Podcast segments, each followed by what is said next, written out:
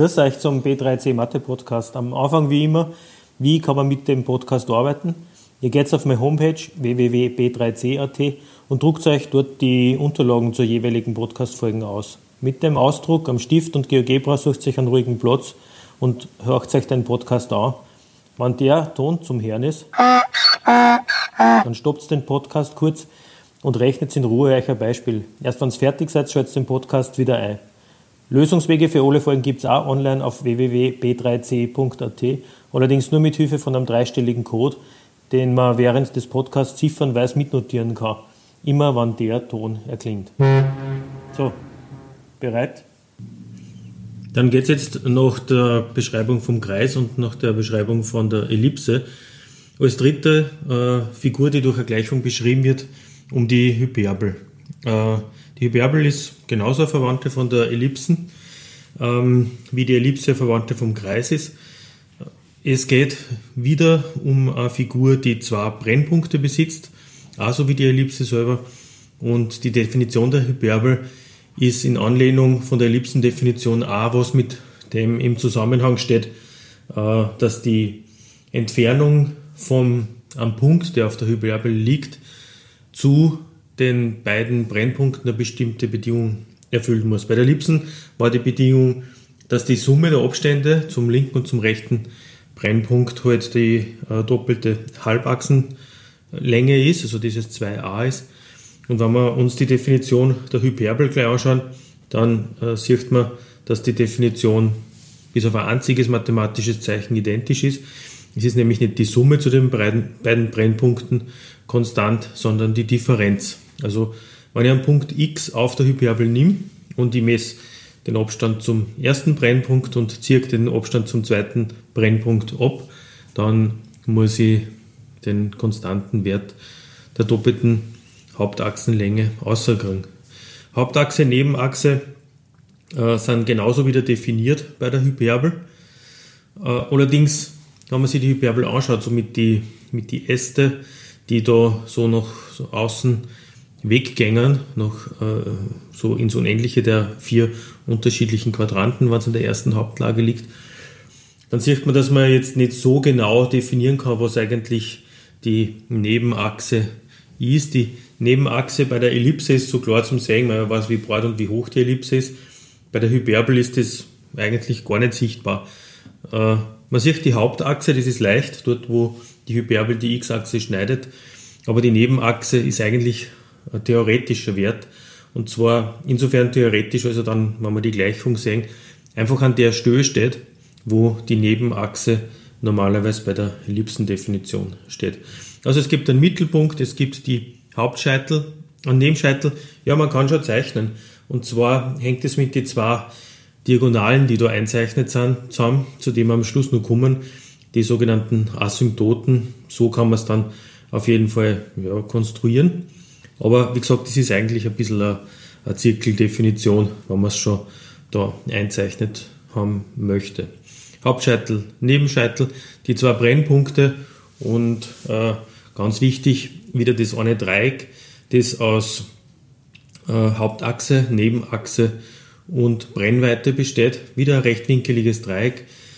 Die Basisseiten geht vom Mittelpunkt M nach A, das ist eine der beiden Katheten, dann von M auf zum Nebenscheitel groß B. Das ist die zweite Halbachse, die Nebenachse. Und wenn man das rechtwinkelige Dreieck fertig macht, dann kriege ich als Hypotenuse außer die Brennweite. Also auch da enge Verwandtschaft zu Ellipsen, nur dass man halt auch wieder kein Minus, sondern ein Plus dazwischen steht und a Quadrat plus b Quadrat ist die, äh, das Quadrat der Brennweite. Ganz, ganz viele Ähnlichkeiten, nur die Figur schaut halt komplett anders aus. Gleich ein Beispiel dazu. Von einer Hyperbel kennt man wieder einen Brennpunkt oder beide Brennpunkte wie in dem Beispiel. Sie sind symmetrisch zum Ursprung und die Länge der Hauptachse ist auch bekannt. Also die Brennpunkte, sieht man, die liegen also da so äh, ein bisschen weiter weg, als eigentlich, Haupt und ne äh, als eigentlich der Hauptscheitel liegt. Äh, die Konstruktion der Ellipse macht man wieder so, dass man es mit GeoGebra uns anschauen, was das GeoGebra da drauf hat, wie das funktioniert. und die Nebenscheitel, ja, die sind dann mit dem Pythagoras-Satz wirklich leicht ermittelt, wenn man die Haupt- und Nebenachse bestimmt hat.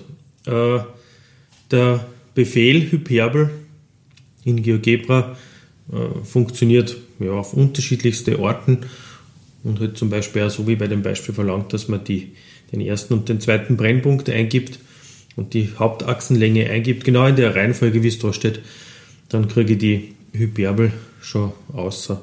Man sieht, dass da die Form der Hyperbelgleichung äh, ein bisschen komisch ausschaut. Wir kommen gleich dazu. Sie ist aber auch äh, wirklich praktisch so, wie die Ellipsengleichung ausschaut mit einem einzigen unterschiedlichen Zeichen.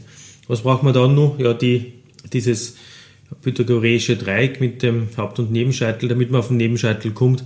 Nehmen wir die Brennweite, die ja 2 ist und die äh, Länge der Hauptachse mit 0,8 und ich mache das also auch gleich in derselben Grafik, obwohl es unter Buchstaben A ist, mit GeoGebra da gleich mit und löst die Gleichung und kriege 1,83 außer als das B.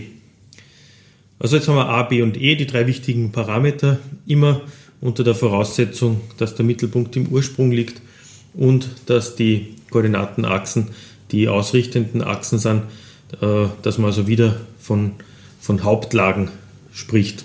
Von Hauptlagen, die äh, genauso wie bei der Ellipse halt einfach nur ganz bestimmte Hyperbeln jetzt einmal in Erwägung ziehen. Sie sollen nicht irgendwie schief in der Ebene herumliegen und da nicht der Mittelpunkt irgendwo sein, sondern wir beschäftigen uns nur mit der zentralen Hyperbel, die man als Hyperbel in erster Hauptlage bezeichnet. Nicht einmal die zweite Hauptlage ist für uns jetzt spannend.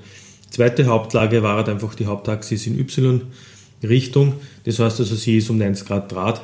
Das schaut dann die obere, der obere Hyperbelast schaut dann fast ein bisschen aus wie eine, wie eine Parabel, wie so eine quadratische Funktion und der untere davon gespiegelt, ja, von der x-Achse gespiegelt nach unten. Aber auch das sollte uns jetzt bei der Betrachtung nicht beschäftigen. Es geht immer wieder darum, dass man solche ähm, ja, nicht linearen Figuren, also alle Sachen, die halt keine Geraden oder Ebenen sind, tatsächlich auch mit Gleichungen ganz gut beschreiben kann, behandeln kann und damit immer die geometrische Seiten der Mathematik und die äh, algebraische Seiten der Mathematik oder die arithmetische Seiten, wie man es bezeichnen möchte, äh, parallel führen kann. Und es ist völlig unerheblich, wie man äh, draufgekommen ist bei der Entwicklung der Mathematik halt. Ob man rechnet oder man konstruiert, äh, man ist immer praktisch mit denselben mathematischen Sätzen am Weg. Man arbeitet mit denselben Voraussetzungen, mit denselben Definitionen. Man kommt da zu den gleichen Ergebnisse, was ja recht angenehm ist. Erst heute haben wir eine dritte Möglichkeit, solche Ergebnisse zu überprüfen und das ist die technologische Unterstützung, die uns auch oft ein bisschen motiviert, dass man Dinge, die man konstruiert, die man rechnen kann, vielleicht jetzt auch noch mit dem Computer darstellen oder bestätigen lassen kann. Da hilft einfach das GeoGebra mit den äh, Lösungs- äh, Algorithmen und mit den Möglichkeiten, was in zwei- oder dreidimensionalen zu zeichnen, darzustellen und dann sich halt irgendwie anzuschauen, schon sehr, sehr mit. Ja, und dann sind wir aber bei der Hyperbelgleichung in erster Hauptlage und man sieht, schaut wirklich genau gleich aus wie die von der Ellipse. Äh, gleich einmal ganz rechts die Definition des x Quadrat durch das Quadrat der Hauptachse und da halt jetzt Minus steht das y Quadrat durch die ja, durch das Quadrat der Nebenachse ist gleich 1. Der einzige Unterschied zur Ellipse ist also wie in der Definition, dass zwischen diesen beiden Summanden mit x Quadrat, y Quadrat, die wieder gestreckt sind in x und y Richtung durch die Division durch Haupt- und Nebenachse, heute jetzt der Minuszeichen steht und k Pluszeichen. Leicht zu merken, angenehm, dass Ellipse und Hyperbel so eng benannt sind. Jetzt haben wir doch eine gute Verwandtschaft vom Kreis zur Ellipse ist nicht weit und von der Ellipse zur Hyperbel ist nicht weit. Die Parabel selber schaut dann ein bisschen anders aus. Da wundert man sich, kommt man von einer komplett anderen Richtung. Aber zumindest die drei Sachen hängen ganz eng miteinander zusammen.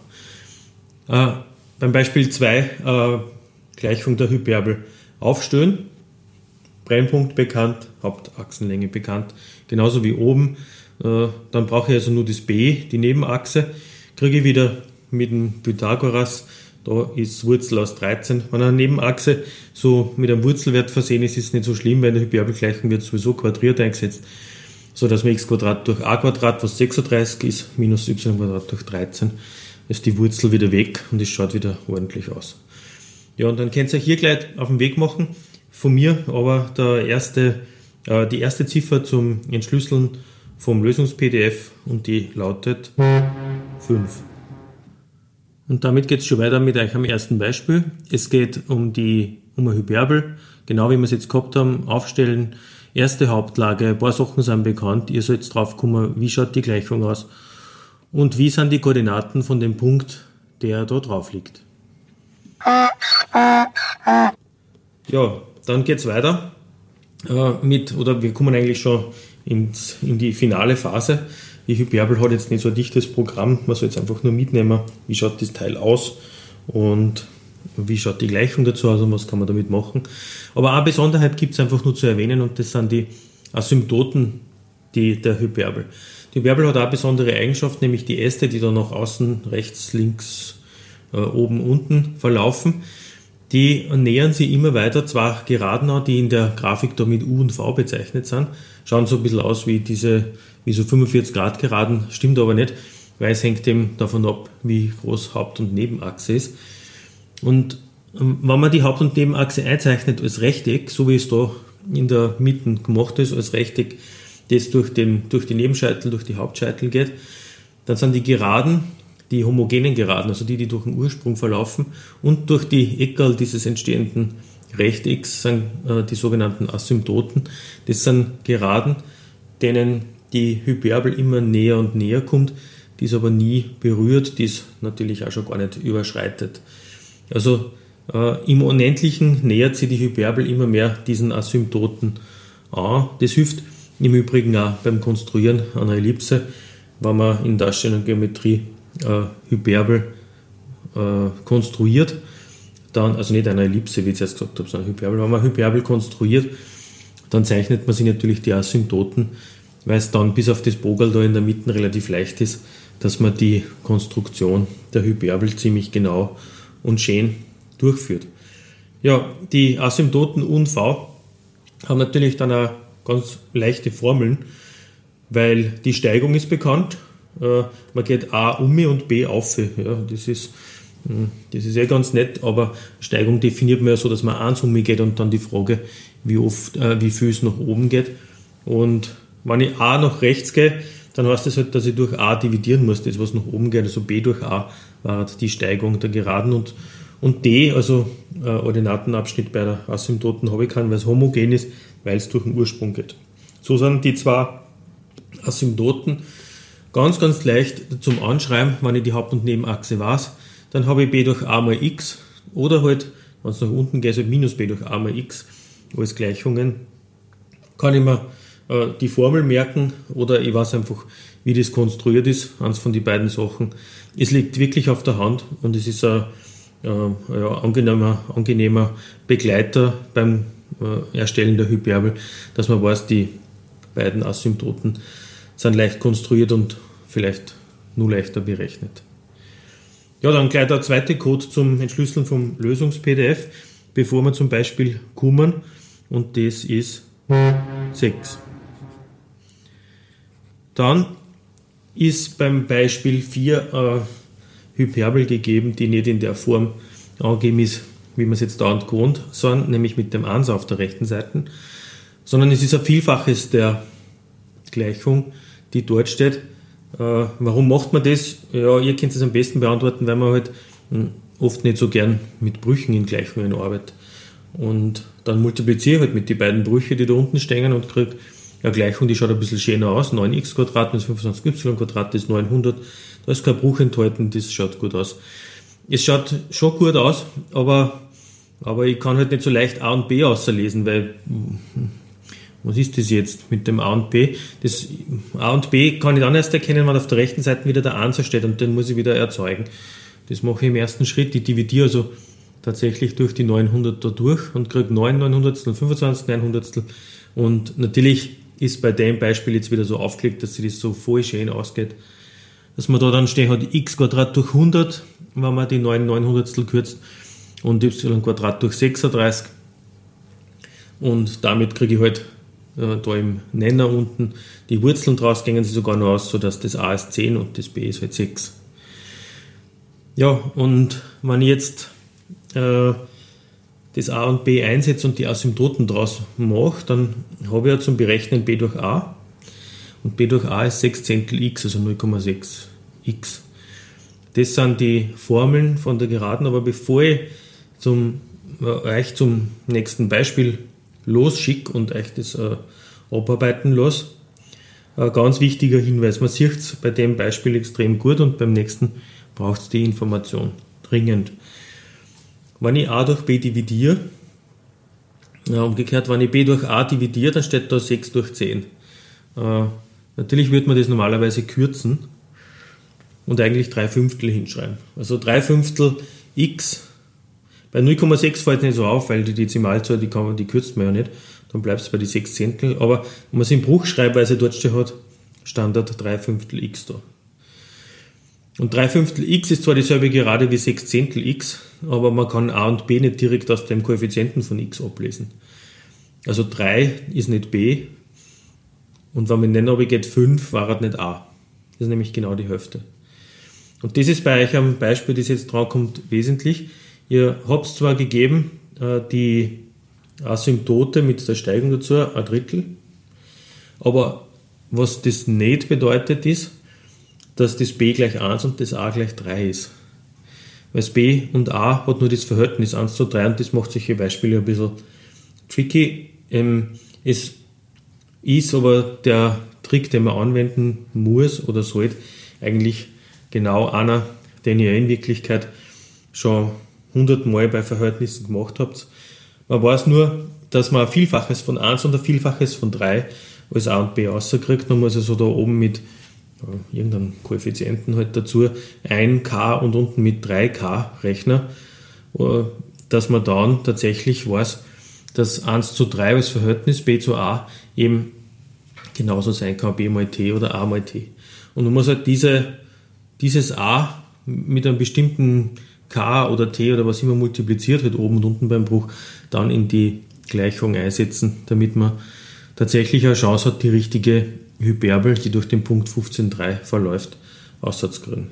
Ja, dann macht es euch gleich mal los und berechnet das fünfte Beispiel. Ist ein bisschen zum Kiefeln im Lösungs-PDF. Ja, kommt es dann vielleicht weiter, wenn es jetzt hängert wird. Ja, damit ist eigentlich die Hyperbel schon wieder fertig abgearbeitet.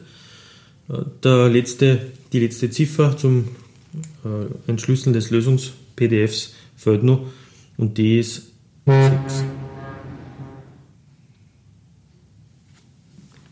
So, da, das war's schon wieder. Die Verabschiedung ist wie immer kurz. Bis zum nächsten Mal auf B3C.